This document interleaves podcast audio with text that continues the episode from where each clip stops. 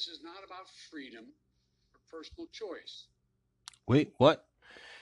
Well, that was the President of the United States, and I am JP Mack. Welcome to Liberty Relearned. And as you could guess, I'm going to talk a lot about the President's recent speech uh, regarding vaccine mandates. Um, suffice to say, it was one of the most chillingly um, authoritarian and divisive speeches I've heard. Um, as a matter of fact, it is the most authoritarian and divisive speech I've heard from a U.S. president. Now, first, let me be clear I am not anti vax, I am anti vaccine mandate. As a matter of fact, I think probably most people would do well to get the COVID 19 vaccine. Of course, I would recommend doing it in consultation with your physician. Uh, do your homework and then make your decision based on the facts.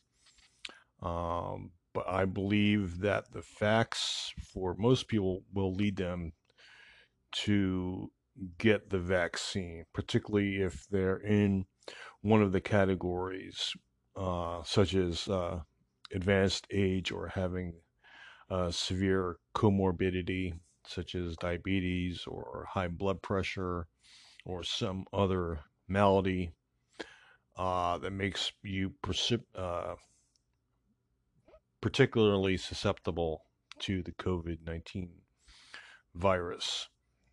And so I strongly encourage everybody to look into getting the vaccine and weigh the pros and cons and make your decision accordingly.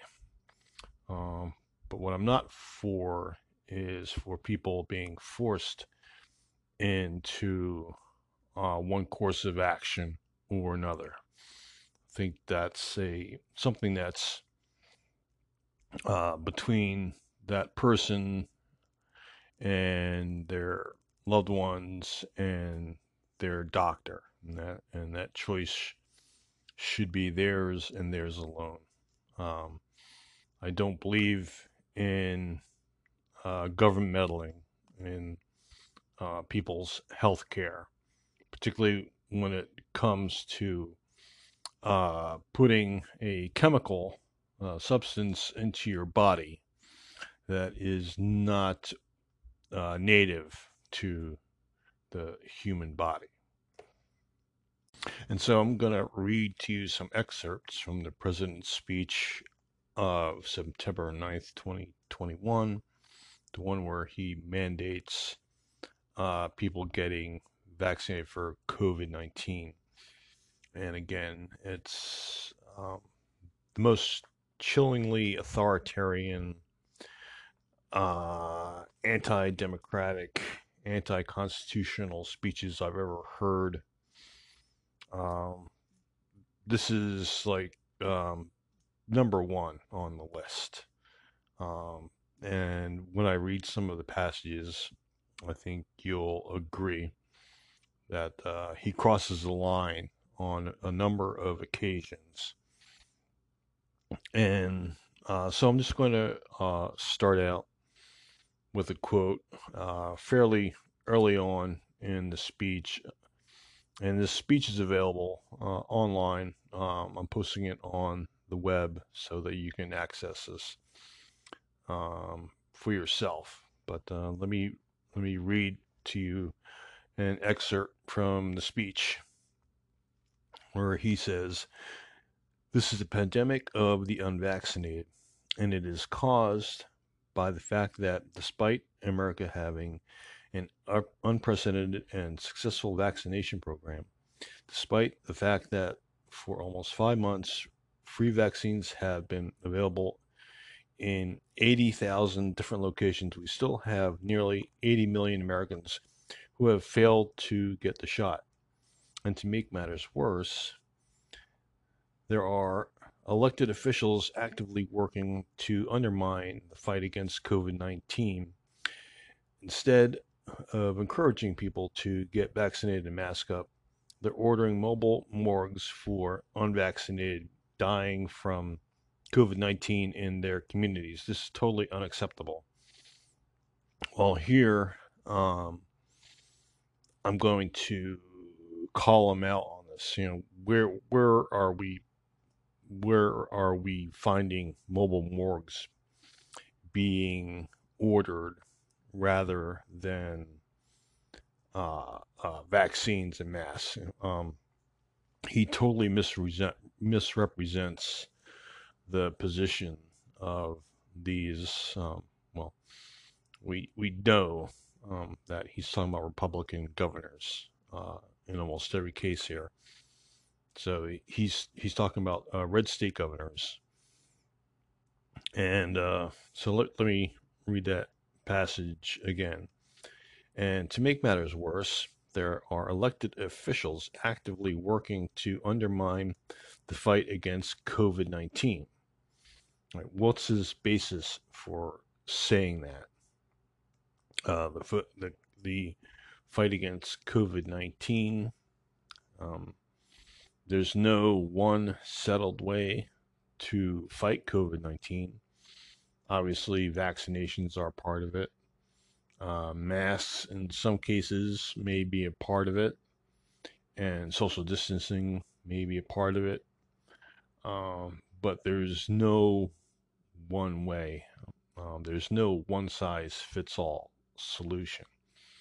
So, how are they undermining the fight against COVID 19.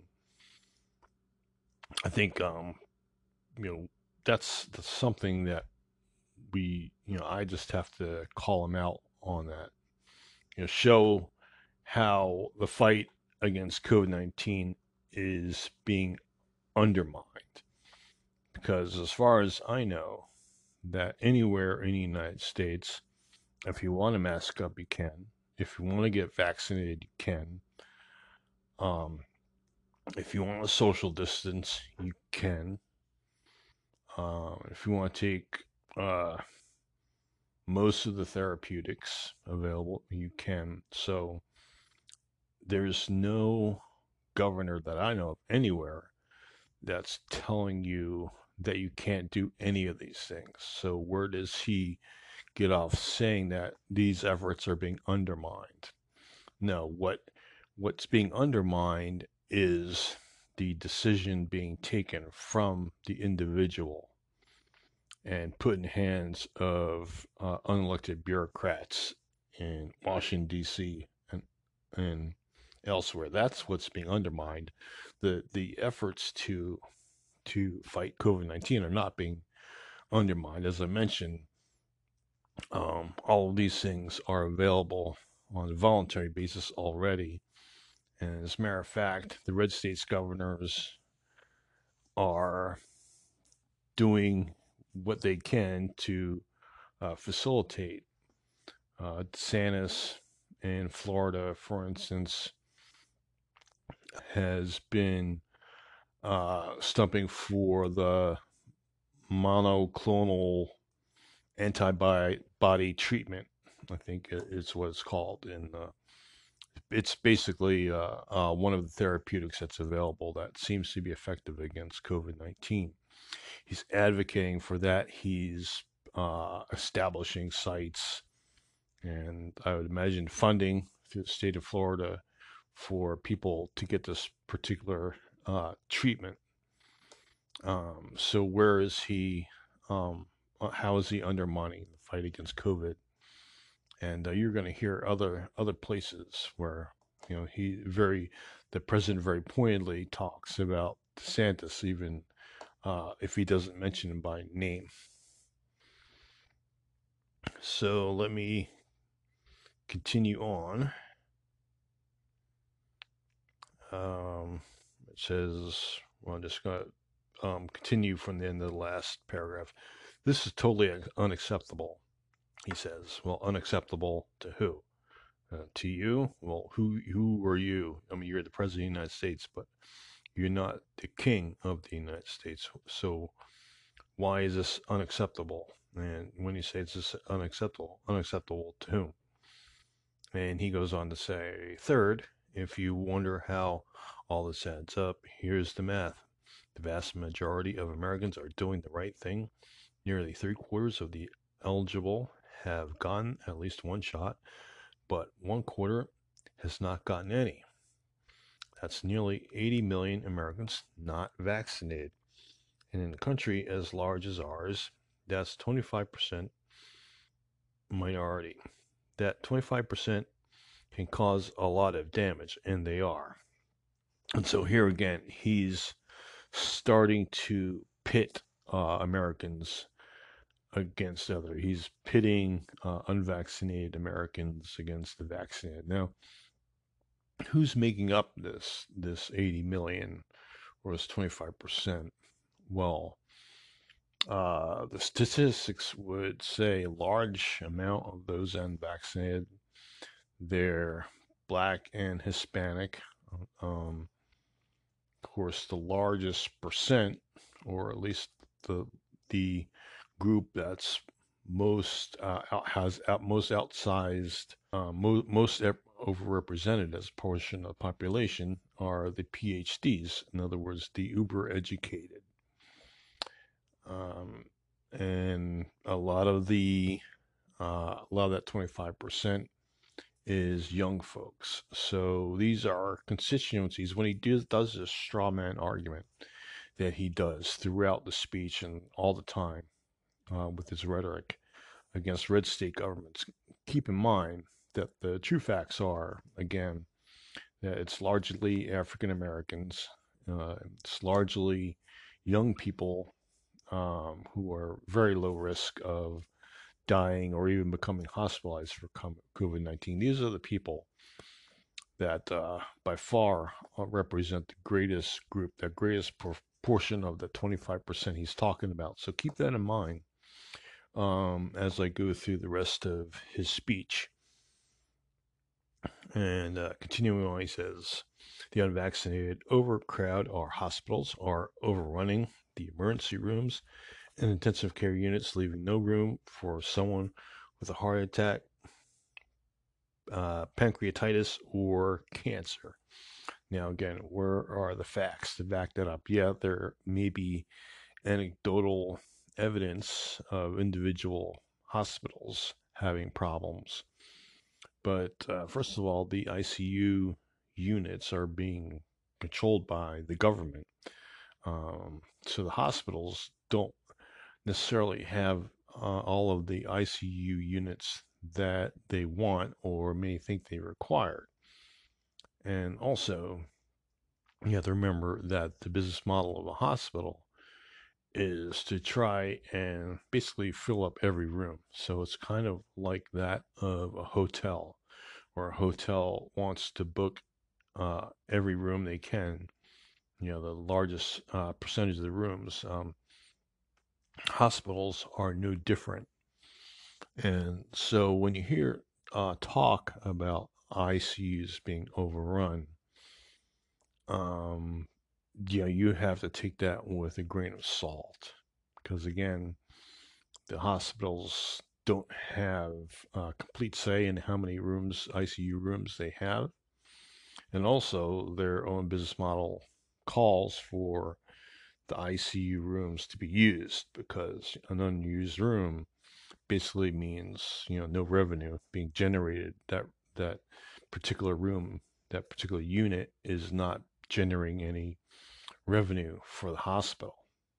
And so the hospitals actually want the rooms uh, as close to capacity as they can. Um, and that's their, as I said, that's their business model kind of uh, flows along the lines of hotel in that respect.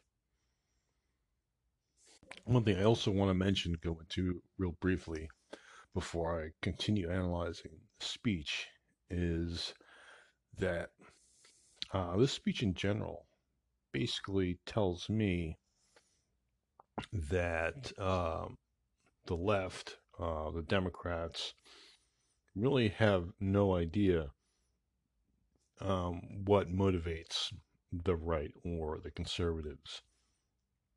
They they don't have a good messaging for uh, conservatives, and that's why that's one of the reasons why they fail because they make no attempt to understand the reasoning that's going beyond that. Instead, they just skip straight to the demonization of conservatives or Republicans and or anybody, libertarians who's uh, skeptic uh, what what the government is doing in the name of fighting COVID. So kind of keep that in mind as as I uh, continue reading from the speech. Um, listen, do you think this is coming from a person who understands you, if you're a libertarian or a conservative, or does it speak to you as if you're a little child? Uh, are they talking to you or at you? Uh, so keep keep that in mind as I continue on with the quotes here. Um, because when as I as I'm going to show you in this next quote, um, if he sticks to the facts, I mean the facts are really on his side, but you have to understand how to convey them to a way that doesn't sound condescending because that's what people want i think really is just tell me the facts they and they want to be able to discern what's the best best course of action for them. And so in several spots in the speech uh, he talks about the facts.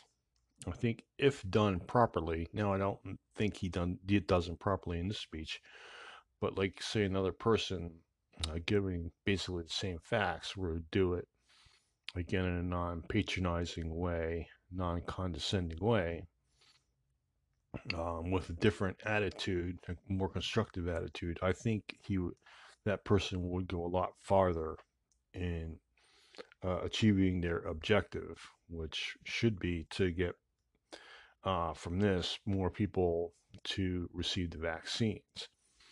But he doesn't do that. So keep that in mind as I read uh, uh, the following passages.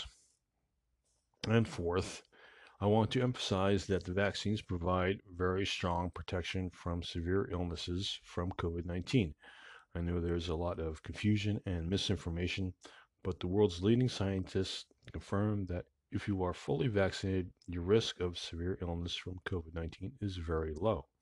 In fact, based on available data from the summer, only one out of every 160,000 fully vaccinated Americans was hospitalized for COVID per day. These are the facts. So here's where we we all stand.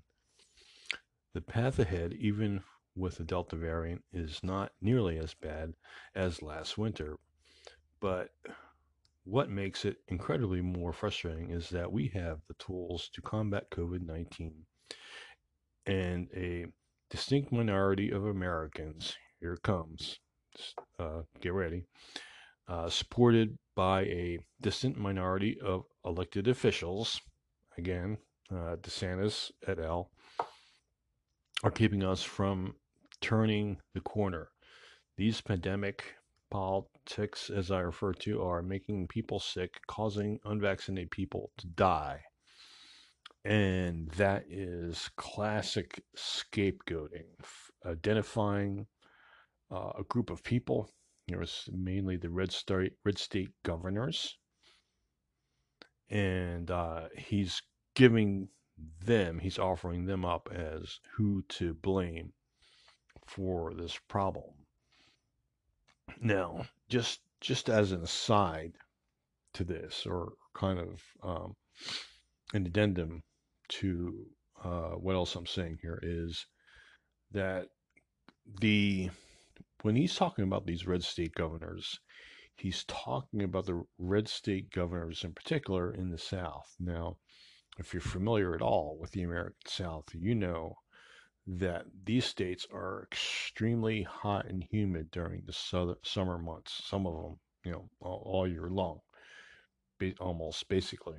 But they're extremely hot and humid during the summer months, and it's what what you'd call uh, air conditioner weather, where you just people are just driven inside to be in the AC, and so not spending a lot of um, time outside and this is a regional thing and um but he makes this into like a convenient scapegoat um so if you're unaware of these facts you might buy into all this nonsense about these red state uh southern governors um undermining covid-19 efforts but uh you just take the time to understand what's actually going on is that this is really, you know, this is the weather that drives people uh, inside.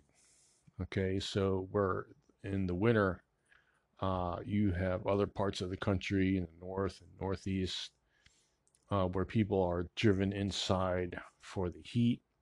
And of course, that makes them susceptible to more diseases, particularly you know respiratory diseases. That's when we have our uh, cold and flu season. Most of the country has the cold and flu season during the winter months. Uh, that's a big part of it is people being driven inside. And of course, we know that from the pandemic itself, because early on when we were doing the lockdowns in the United States, um, that's where the the uh, COVID cases were happening. They, they were uh, it were people who were being under lockdown, who were observing the lockdown, who were basically chapped together in uh, houses or tenement buildings, uh, basically being forced together. The, that's where they were getting COVID. And of course, you know, rather um, than being at work, where work you might have more strict COVID protocols, you might have mass mandating, particularly uh, back last year, if you remember. You, had mask mandates, social distancing, you had plexiglass dividers, you had all of these mechanisms in the workplace and that did not exist at home. So, what the lockdowns did, particularly in most cases in the United States, is it drove people into these less controlled environments where they're not wearing masks, they're not social distancing, and you know you, you think you're doing your yourself good by working from home and staying away and not getting other people sick, but what you're doing is you are getting the people around you in your apartment building or your tenement building or your house or your household, you're getting those people sick. And that's what the uh, that's what was borne out in the statistics uh, early on the pandemic when there was uh, widespread lockdowns uh, last year is that uh, you know the the lockdowns driving people indoors into less controlled environments had uh, the opposite effect as what was intended. And so that's what kind of what you have here in the South, in the American South, you have people being driven indoors by the weather, by the hot, humid weather. And so you, you're reproducing kind of those lockdown conditions, and they're not spending a lot of time outdoors. And now you can see, if you look at a graph in the United States in, in cases, you can see that um, we've apparently turned the corner already um, so as of mid, early to mid September 2021, okay, we are, uh, cases nationwide are declining and deaths nationwide from COVID 19 are, are declining. And you can look this up on worldometer.org, I believe it is.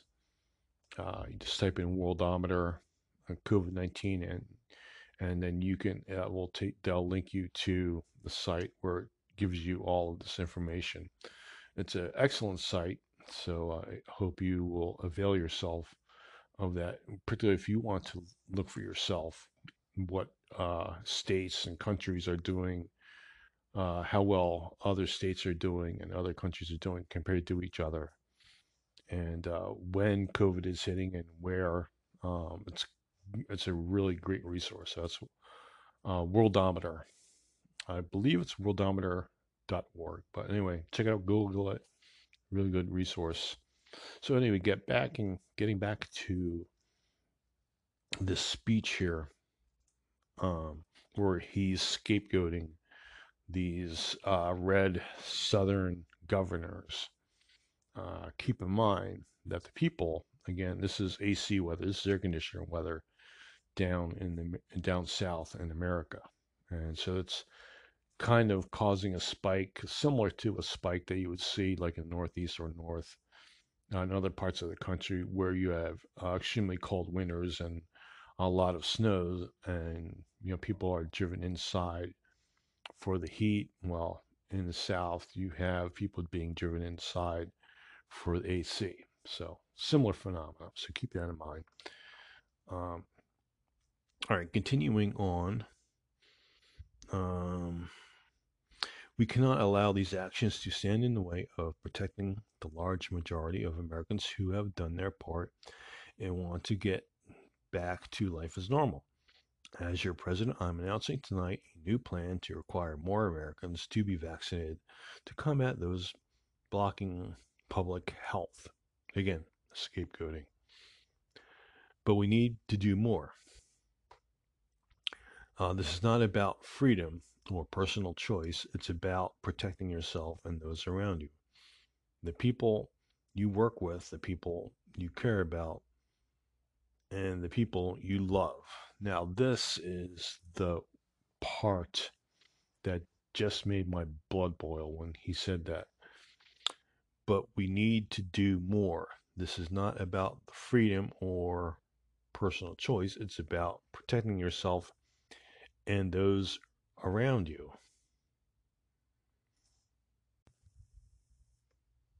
This is not about freedom or personal choice. Uh, yeah, he so he did say that. Um, you heard it from his own lips. Uh, this is not about freedom or personal choice. I would suggest it's precisely about freedom and personal choice. And that is why he fails. That is why uh, they fail to get uh, a constructive message out uh, to the people who are like vaccine skeptics or who are just unsure or who want to who are skeptical about a govern, government uh, power in most of its forms, but particularly uh, when it comes to injecting something into your body. Um, he totally fails to get the motivations of these people. And that's why they've been failing. Again, it's the failure to understand the people you are trying to reach. Because let's face it, like all of the people who are who would have been deathly afraid of COVID 19. Uh, all the people who maybe ha- were waiting because they had um, some severe illness or they're advanced age, they're one of those groups that are highly susceptible. And they they were waiting for a long time, and finally the vaccine came, and they got the vaccine. And all those people who basically just will do um, what the consensus says and what the path release, release resistance is. Um, those people, and, and there's nothing particularly wrong with that. That, but okay, you've gotten all of the easy people, and you've gotten a few of the skeptics, but now you want to reach the people who are skeptical of government power in general and these are people who've heard uh, claims all over the place. Well, you know, you get the uh, vaccine, you don't need the mask. Um, And of course, you know, you hear about all these breakthrough um, cases eh, with COVID 19 for with vaccinated people. And so there's a lot of contradictory information, a lot of contradictory messaging going out there. Um, I would suggest that most people, now there's some people who are just ardent anti vaxxers. They simply don't believe in vaccines of any form, or they particularly don't, for whatever reason, believe in uh, the COVID vaccine. But these people are, are people you're not going to reach, and there's always going to be that segment of population, which I believe is is fairly small. I mean, it's it's enough to be noticeable, but it's fairly small in, in comparison to the rest of the population. So, but for those people who are reachable, who are, have open mind, this is not the way to reach them. Um, these are people want to know what are my chances? What's my percentage chance of coming down with COVID and ending up in the hospital or dying from COVID 19? What's my percentage chance if I get the vaccine as opposed to not getting vaccine? Uh, am I better off if I'm a young person who's probably not going to get sick? Am I going to be better off uh, not getting the vaccine because of these side effects that uh, some of the vaccines seem to have? Some of the vaccines uh, do indeed um, have, are problematic, have side effects that are extremely can be extremely dangerous to a small portion of the population. But you know, if you don't know if you're in that portion or not, then why would you not be skeptical of getting the vaccine? Why would you not be hesitant? Um, so you have to understand the risk reward ratio for getting the vaccine as opposed to not to. And it's not a one size fits all. Um, that risk reward ratio is not the same for the 20 year old as it is for the 50 year, old as it is for the 81 year old. It's not the same for the person with the heart condition as it is for the 20 uh, uh, something in the military in uh, excellent physical shape. Okay. But nonetheless, you know, the president wants to make it mandatory to give the vaccine to the military. And of course, there's other dimensions uh, regarding that, but your typical, the, just by virtue of the fact that you're in the United States military means that you're not in that age group that's susceptible and you probably don't have one of those underlying conditions that cause complications with COVID 19. And so, of all of the people, you know, you have U.S. military and you have, you know, say professional athletes who or collegiate athletes, um, all those, all the people who really could stand not to get the vaccine and these are people who are, are not getting the vaccine. It's largely young, healthy people who are not getting, getting the vaccine.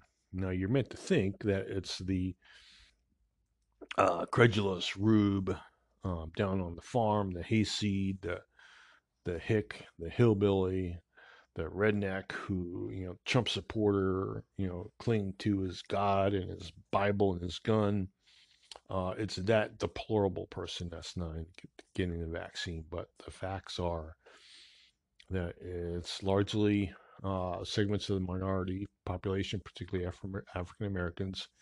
It's young people and the uber educated uh, segment of the population who are not getting the vaccine. But they are offering as a scapegoat for the problems uh, the people, these red state dwellers, the deplorables, as Hillary would call them. Um, and that's part of the uh, divisive, highly divisive, highly um, just divisive and partisan and really scapegoating theme that runs throughout the speech that really um, really hurts hurts him. And of course, what happens is people, particularly the more libertarian and more conservative people, they recoil. They hear a speech like this, and they recoil because they know that they're being derided in this speech. And some of them, you know, they, they want the government wants to, or mass media wants to make out that these people are being misinformed. Uh, it's mis- misinformation. They want to blame it on, but I would say that's probably a relatively small percentage of the population who doesn't want to get the vaccine.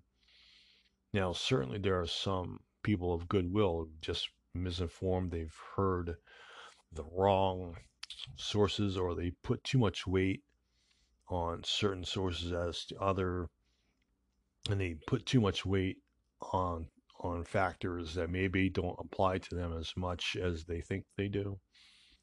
But I think most people just want the facts. And if you give them the facts and you talk to them and not at them, you talk uh, to them and not down to them, then I think you'll get a better response than what uh, the particularly the left has is seeing here.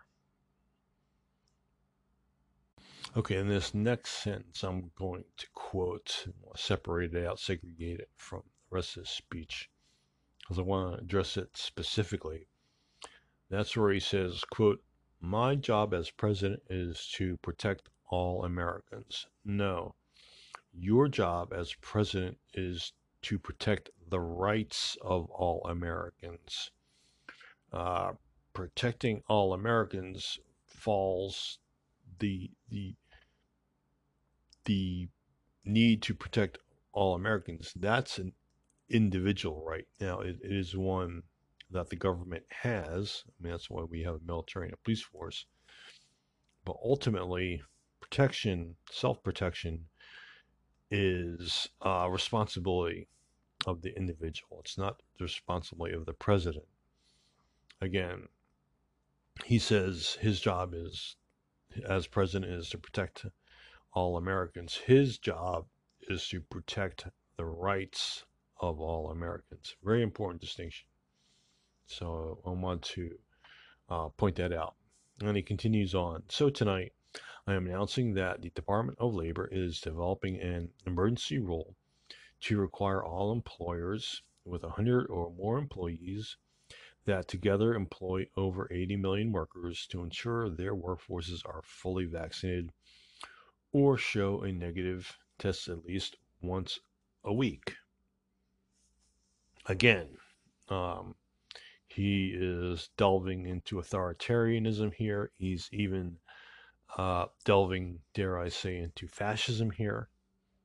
Uh, of course, if you've followed this podcast or if you've researched historical fascism, you know that uh, besides the uh, images of the jackbooted thugs being fascists, you know that historical fascism, uh, the fascism of 20th century Italy and uh, Germany, and to maybe a lesser extent, um, uh, Spain uh, during most of the 20th century.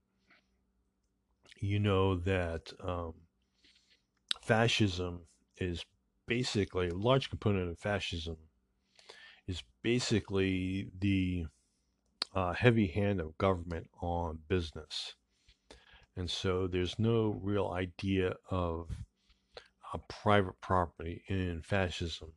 And of course, fascism is just um, a subset uh, of collectivism. Okay, so in the same sense that uh, you have communism and socialism, are, are collectivist ideologies. Uh, fascism also is collectivist uh, in the sense that specifically um, for the state. And what he's doing here is uh, using the heavy hand of the state to basically mandate um, what private companies can do.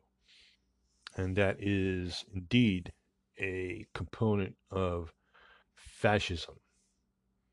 And he continues on. Uh, let me be blunt. My plan is also takes on elected officials and states that are undermining you and these life-saving actions. Again, he's scapegoating um, unfairly the the red states because they want to. They're looking for. Uh, they're protecting liberty of the citizens as they should, rather than dictating the actions of the citizen. So anyway, continuing on with quote. Right now, local school officials are trying to keep children safe in a pandemic while their governor picks a fight with them and even threatens their salaries or their jobs. Now, here he is specifically well, saying it is talking about uh, Governor DeSantis in Florida. Uh, he continues on talk about bullying in schools. If they're not, if they're not help, if these governors won't help us beat the pandemic, I'll use my power as president to gain, get them out of the way. Uh, wow. In one paragraph, Biden goes full authoritarian, shredding both the concept of federalism and the separate, separation of powers according to the Constitution. For a member of the party always screaming democracy, democracy, democracy, he doesn't sound like he's very into democracy, does he? Okay, and that's what the Democrats do.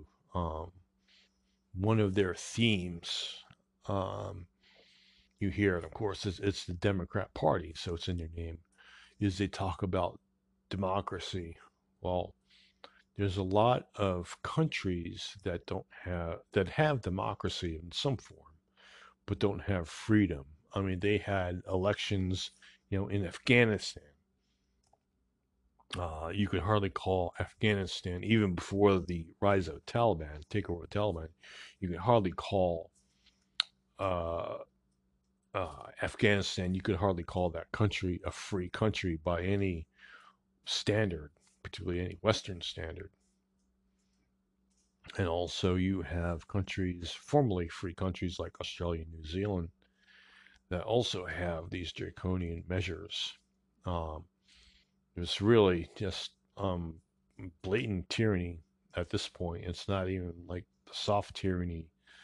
Uh, you know, they, you know, you hear about the soft tyranny or low expectations. This is just hard tyranny against the people of Australia and New Zealand, and they have the democratic process. People um, can be convinced. Uh, I can't fathom why, but well, I, I can, but they're trading their freedoms for security, which we know what Ben Franklin thinks about doing that. But uh, they have these very authoritarian regimes in their country uh, that they've elected. Um, so, yeah, the people of Australia get to pick their leaders and they pick authoritarian leaders, and those authoritarian leaders um, basically take away their human rights. Um, there's just no two ways about it. Um, you, you, know, you can argue, well, you know, it's for the good of the people. Well, that's what dictators always say, right? That's always the reason for the tyrant, uh, for whatever he or she does. Um, that's always the reason given. It's for good, the good of the people. Um, has been used for just about every tyrannical decision uh, levied against people. And of course, so my point here is that you can have democracy and tyranny because um, people, unfortunately, will sometimes vote themselves uh, tyranny. They will vote against their own rights, basically for the illusion of security. Um, so it's very interesting when you hear, um, so interesting when you hear going forward uh, speeches. Uh, listen to when they say democracy, particularly Democrats or Democrats versus Republicans. Who is talking about democracy and who's talking about freedom? Because I would say democracy is little use without freedom, particularly when you're talking about America. Um, you have to have democracy, but unless that democracy is leading to greater freedom, you're not really getting the America that we were meant to have by the founders. And that is my argument. So, again, there's just so much authoritarianism. Um, and of course, the Democrats and the left in general have just been woefully ignorant. Their messaging on the subject of libertarian or um, getting the vaccine and masking and doing all that, their messaging has just been horrendous because they fail to understand that there are people who think like they do. See, the thing about the left that I've found, and the more I look at, uh, more more I notice it. I'd say the more I'm aware of it, the more I see it. I guess is that the left people who are particularly on the extreme left are very fearful lot. They're very fear driven. Now, of course, their leadership, of course, is power driven but uh, their the rank and file of the left is very fear driven. They're very fear driven left, uh, fear driven lot, and so they can't understand, they can't comprehend people not being uh, scared into taking actions, into giving up their liberty. They just, they cannot understand it. They cannot put themselves in the shoes or in the in the minds of the person maybe this person who just escaped communism from Eastern Europe, uh, like that Polish, Polish pastor who railed against uh, the draconian tactics in Canada. Um, he was eventually arrested for having uh, services, Christian services outdoors. Uh, he was arrested um, and charged with with whatever they charged him with, I forget. But you, know, you have this person who grew up in Poland, you know, communist Poland.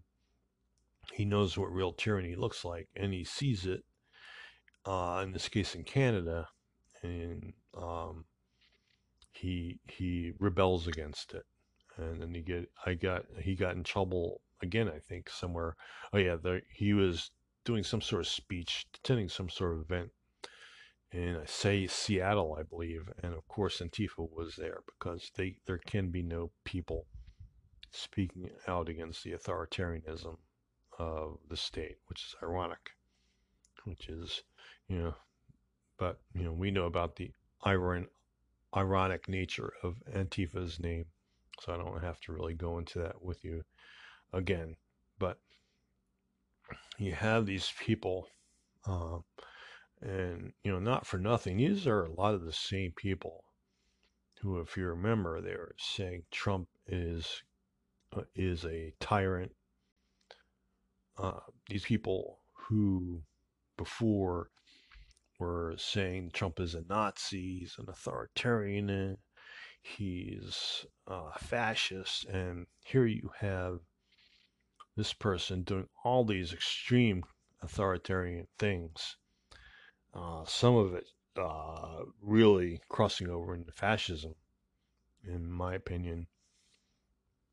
And you know, you don't hear, and all you know, all of a sudden, that's fine with them apparently.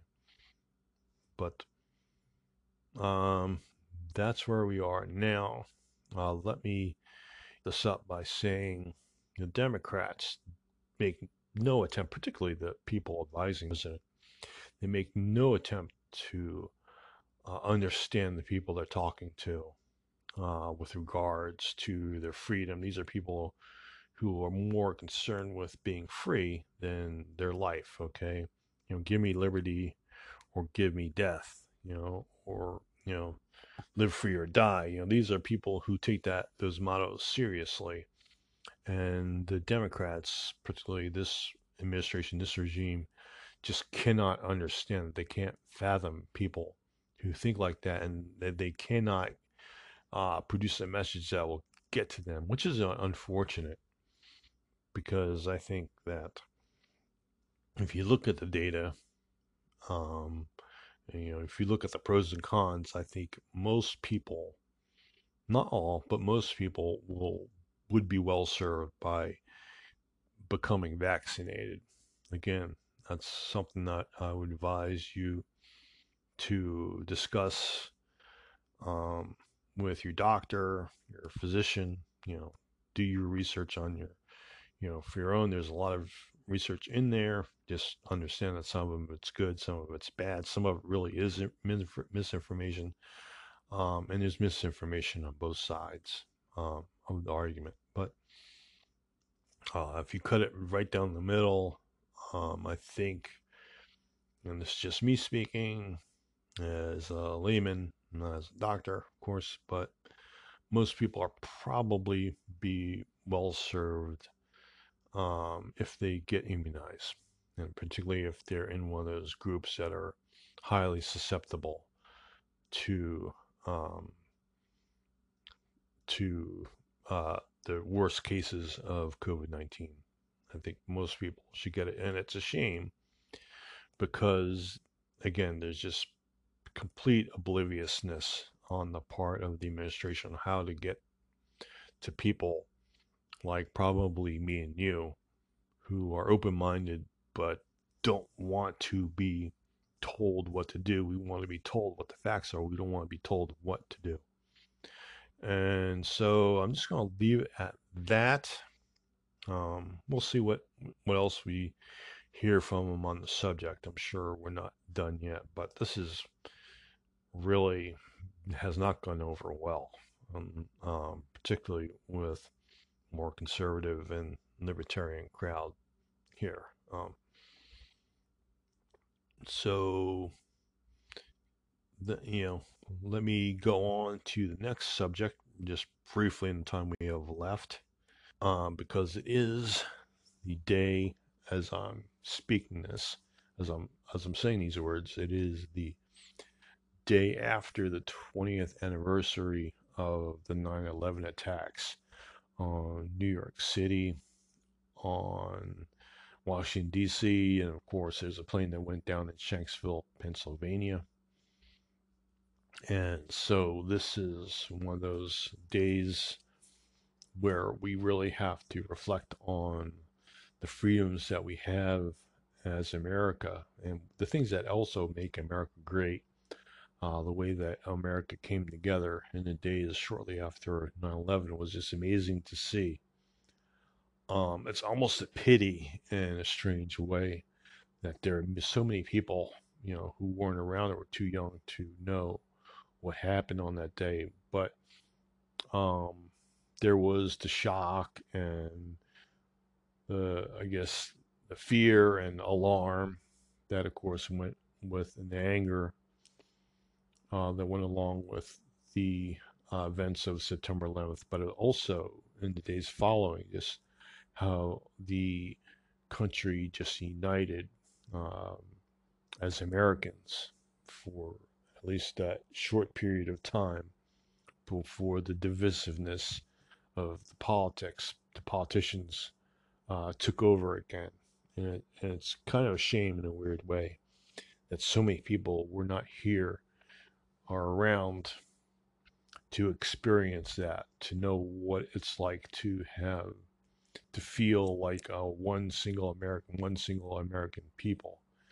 And of course, you know, due to the divisive re- uh, rhetoric such as what was given in the speech, you know, I was just talking about from President Biden and others. Um, it's just a shame that this, that the divisiveness, the divisive rhetoric continues. Um, and we have to listen to speeches like this. Um, and it is a shame. Um, but um, just also to reflect back on that day. Um, that's one of those days that people who were alive and old enough then will never forget. You know, that's one one of those days where you remember exactly where you were when you heard the news. Um, just like you hear people like your, your maybe yourself or your parents or your grandparents can tell you exactly what they were doing, where they were when they heard that uh, Kennedy was shot, for example. This that was one of those days, and um, it's just as clear as day in my mind, particularly when you look outside on a day like today and yesterday. It was almost a, a exact replica of that perfect day on that I believe was a Tuesday on September 11th, 19 so September 11th, 2001 where uh, we were attacked. It was a started out as a perfect day, perfect morning, and of course it it turned out to be anything but. And the only thing perfect about that day turned out was the weather uh, in the United States on that day. And so we can reflect on the bad things, on how we were attacked, um, but we should also reflect on the good things that um, we can be together as one, and we should seek to um, regain that commonality between all Americans, and that's why uh, rejecting the the divisiveness, like this uh, speech, and the divisiveness of things like uh, critical race theory, in particular, and the 1619 project, in particular, um, really combating that really makes a difference because we can't even get anywhere close to that unity that we had shortly after 9/11. Uh, we can't get we can't get back to that as long as we have these uh, highly divisive and destructive ideologies in our midst.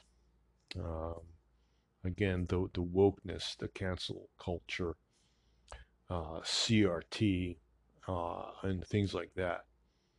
You know, that it makes it worth fighting for when you know that you can have one America, one people who believe in American exceptionalism. And of course, American, American exceptionalism was proved over and over and over again just on September 11th itself, and then in the days following and over and over again as we went to Afghanistan.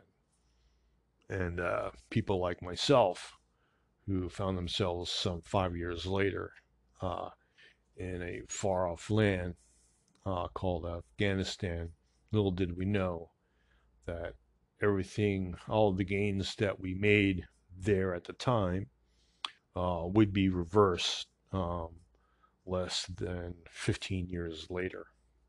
Uh, it's a shame, but that's what happened. So it really um, keep that in mind. So when you talk about like the shock and horror and the brutal ideology of the Islamic extremists that did it, also take the time to think about how America came together as one country and we were all Americans for that brief period of time.